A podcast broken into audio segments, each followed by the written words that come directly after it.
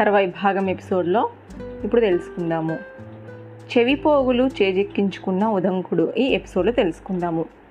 గురుపత్ని అహల్య కోరిక మేరకు మదయంతిదేవి చెవి పోగులు తెచ్చేందుకు ప్రయాణమయ్యాడు ఉదంకుడు.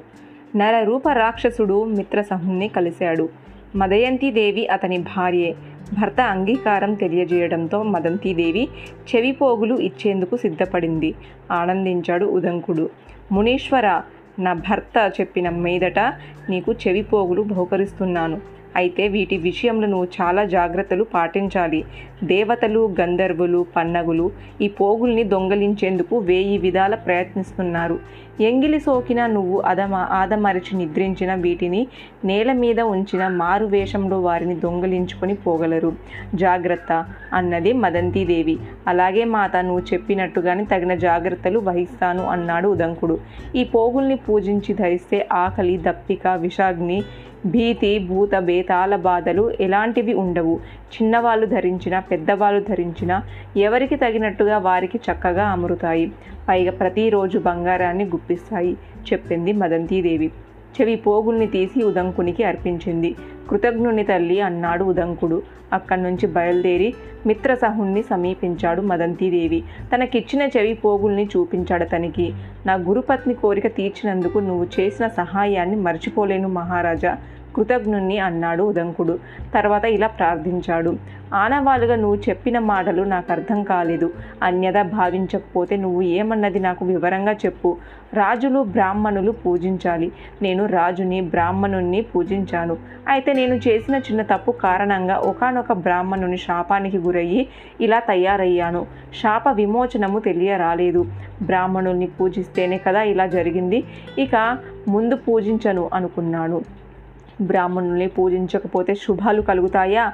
కలగవు. అందుకని బ్రాహ్మణుని పూజించక తప్పదు. ఇదంతా మూడు ముక్కల్లో నా భార్యకి నీ ద్వారా తెలియజేశావు అన్నాడు మిత్రసహుడు.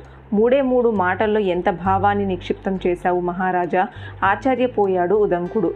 మాటలు ముఖ్యం కాదు. ముందు నీకు నా భార్య చెవిపోగులు ఇప్పించాను. వాటిని నువ్వు దానంగా స్వీకరిస్తే ఈ దాన రూపము తొలుగుతుందన్న ఆశ అన్నాడు మిత్రసహుడు. నీ ఆశ అడి ఆశలు కాదులే అన్నాడు ఉదంకుడు. దీవించాడు మిత్రసంహుడు. ఉదంకుని సాన్నిధ్యము అతనితో సంభాషణ కారణంగా మిత్రసహుని రాక్షస గుణము అంతరించింది. సత్వగుణము ప్రేమి ప్రవేశించింది. ప్రేమగా ఒకసారి మాట్లాడితే చాలు స్నేహం ఏర్పడుతుందంటారు. మనం చాలాసేపు మాట్లాడుకున్నాం మహారాజా. నీ స్నేహం నేను మరవలేను. నీకు ఇచ్చిన మాట ప్రకారము గురుపత్నికి ఈ పోగులిచ్చి వెంటనే వస్తాను. నన్ను ఆహారంగా స్వీకరిద్దువు గాని అన్నాడు దంకుడు. ఆ మాటలకి కదిలిపోయాడు మిత్రసహుడు. చనిపోతానని తెలిసి కూడా వస్తానన్న నీ నిజాతికి చేతులెత్తి నమస్కరిస్తున్నాను. నువ్వు నా దగ్గరికి మరీ రానక్కర్లేదు. నా మీద దయ ఉంటే నీ తపశ్శక్తితో నా రాక్షస గుణాన్ని తొలగించు అన్నాడు మిత్రసహుడు. చేతులెత్తి జోడించాడు. పరమానందం చెందాడు ఉదంకుడు. ఇలా అన్నాడు మిత్రమా సత్పురుషులకు కూడా ఆపదలు కలుగుతాయి. అయితే అవి ఎల్లకాలము ఉండవు. నాకు తెలిసి నీ మంచితనమే నేను రాక్షస గుణాన్ని త్వరలోనే దూరం చేస్తుంది. మా గురువు గారు గౌతములు ఆశీషులు కూడా నీకు ఉంటాయి. నీకు శుభం కలుగుతుంది. చాలు ఉదంకముని చాలు. కన్నీరు పెట్టుకున్నాడు మిత్రసహుడు. ఓదారుస్తూ అతని శరీరాన్నంతా నిమిరాడు ఉదంకుడు. అలా నిమిరడంతో మిత్రసహుణ్ణి ఉన్న రాక్షస గుణం మటుమాయమయ్యింది. తనలోని మార్పును గమనించాడు మిత్రసాహుడు. మహాముని అంటూ ఉదంకుని పాదాలని ఆశ్రయించాడు. మంచి వారికెప్పుడు మంచే జరుగుతుంది.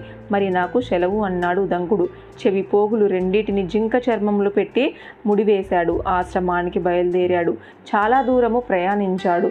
ప్రయాణించి ప్రయాణించి అలసిపోయాడు ఉదంకుడు. ఆకలి అనిపించింది అతనికి ఆహారం కోసం మాత్రంగా వెతకసాగాడు రోడ్డు వారగా మారేడు వృక్షం కనిపించింది.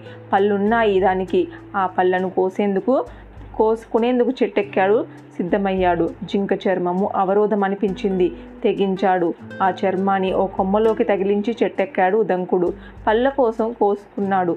ఇంతలో విపరీతమైన గాలి వీచింది. ఆ గాలికి చెట్టు కొమ్మలన్నీ ఊగిపోగసాగాయి. జింక చర్మంలో తగిలించిన కొమ్మ కూడా అటు ఇటు ఊగిపోయింది. ఆ ఊపునకు చెవి పోగులతో పాటుగా జింక చర్మం కింద పడింది. అది కింద పడటం ఆలస్యము. నాగకుమారుడు ఒకడు అక్కడికి పరుగున వచ్చాడు. చెవి పోగుల్ని చేజిక్కించుకున్నాడు. పరుగు తీశాడు అక్కడి నుంచి చెట్టు మీద నుంచి అంతా చూశాడు ఉదంకుడు. ఆగు ఆగు అంటూ కేకలేశాడు. ఆగలేదతను. పరుగు పరుగున వచ్చి రెల్లు పొదల మధ్యన ఉన్న పుట్టలోకి ప్రవేశించి కనిపించకుండా పోయాడు. కోసిన పళ్ళను విసిరగొట్టి కిందకి దూకాడు ఉదంకుడు. పామును చంపేందుకు కర్ర కోసం చూశాడు. కనిపించింది. అందుకున్నాడు దాన్ని. పుట్ట దగ్గర కోపంగా వచ్చాడు. చేతిలో ఉన్న కర్రతో పుట్టను గట్టిగా తవ్వసాగాడు. ఉదంకుని తవ్వకానికి భూదేవి గజగజ వణికిపోయింది అంతలో అక్కడ దేవేంద్రుడు ప్రత్యక్షమయ్యాడు. ఉదంకుని ఆవేశానికి పగలబడి నవ్వాడు. ఇలా అన్నాడు ఆ కర్రతో తవ్వినంత మాత్రాన పుట్ట పగలవచ్చేమో కానీ నాగకుమారుడు నీకు దొరకడు. అతను పాతాళంలో దాక్కున్నాడు. ఈ కర్రతో పాతాళాన్ని కూడా తవ్వి వస్తాను అన్నాడు ఉదంకుడు. ఆ మాటకి ఆశ్చర్యపోయాడు దేవేంద్రుడు. అన్నాడిలా ఇక్కడికి పాతాళం ఎంత దూరమో తెలుసా? వెయ్యి యోజనాలు. అక్కడున్నాడు. నీ చెవిపోగులు అపహరించిన నాగకుమారుడు. అతనెవరో తెలుసా? నాగేంద్రుడు. ఐరావతుని కుమారుడు. వెయ్యి యోజనాలు కాదు లక్ష యోజనాల దూరంలో ఉన్న నాగకుమారుణ్ణి పట్టుకుంటాను. అతను అపహరించిన నా చెవి పోగుల్ని చేజిక్కించుకుంటాను. ఒకవేళ నేను వాటిని చేజిక్కించుకోని పక్షంలో ప్రాణత్యాగానికి కూడా నేను వెనకాడను అన్నాడు ఉదంకుడు. ఆసరికి పుట్ట పగిలిపోయింది. నేల మిగిలింది. నేలలోకి కర్రను గుచ్చాడు ఉదంకుడు. అది పాతాళానికి చేరుకుంది. బలంగా మీదికి లాగాడు దాన్ని. కర్రతో పాటుగా పాతాళంలోని మట్టి జల్లులుగా కురిసింది. చూసి విస్తుపోయాడు దేవేంద్రుడు. ఉదంకుని పట్టుదలను ప్రశంసించాడు. అతని కర్రకి వజ్రాయుధ శక్తి కానుకగా అందించాడు. అదృశ్యమయ్యాడు. తనకి సహకరించిన దేవేంద్రునికి కృతజ్ఞతలు తెలియజేసి కర్రను మళ్ళీ నేలలోకి గుచ్చాడు ఉదంకుడు. బలంగా తనలోని దిగుతున్న వజ్రాయుధ శక్తిని భరించలేకపోయింది భూదేవి. తప్పనిసరైన నా తానే రెండుగా చీలిపోయింది. పాతాళానికి దారి తీసింది. ఆ పాతాల మార్గంలో ప్రవేశించాడు ఉదంకుడు. ముందుకు నడిచాడు. పాతాళలోకం చేరుకున్నాడు. చిత్ర విచిత్ర ప్రకారాలతో రత్న కాంతులతో వెలిగిపోతున్న పాతాళాన్ని పరీక్షించి చూశాడు ఉదంకుడు. పది యోజనాల పొడవు ఐదు యోజనాల వెడుపున్న పాతాల ద్వారం దగ్గర చేరుకున్నాడు. అక్కడ నుండి లోపల చాలా దారులున్నాయి. ఎటు వెళ్ళాలి ఇప్పుడు? ఎటు వెళ్తే ఐరావతుని అంతఃపురానికి చేరుకోవచ్చు? అంటూ చిక్కలేదు. ఉదంకునికి ఆలోచనల పడ్డాడు. తల పట్టుకున్నాడు. అంతలో అతని ముందు ఒక గుర్రం ప్రత్యక్షమయ్యింది. దాని ముఖం ఎర్రగా ఉంది. తోక తెల్లగా ఉంది. శరీరం అంతా నల్లగా ఉంది. దానిని చూసి ఆశ్చర్యపోయాడు ఉదంకుడు.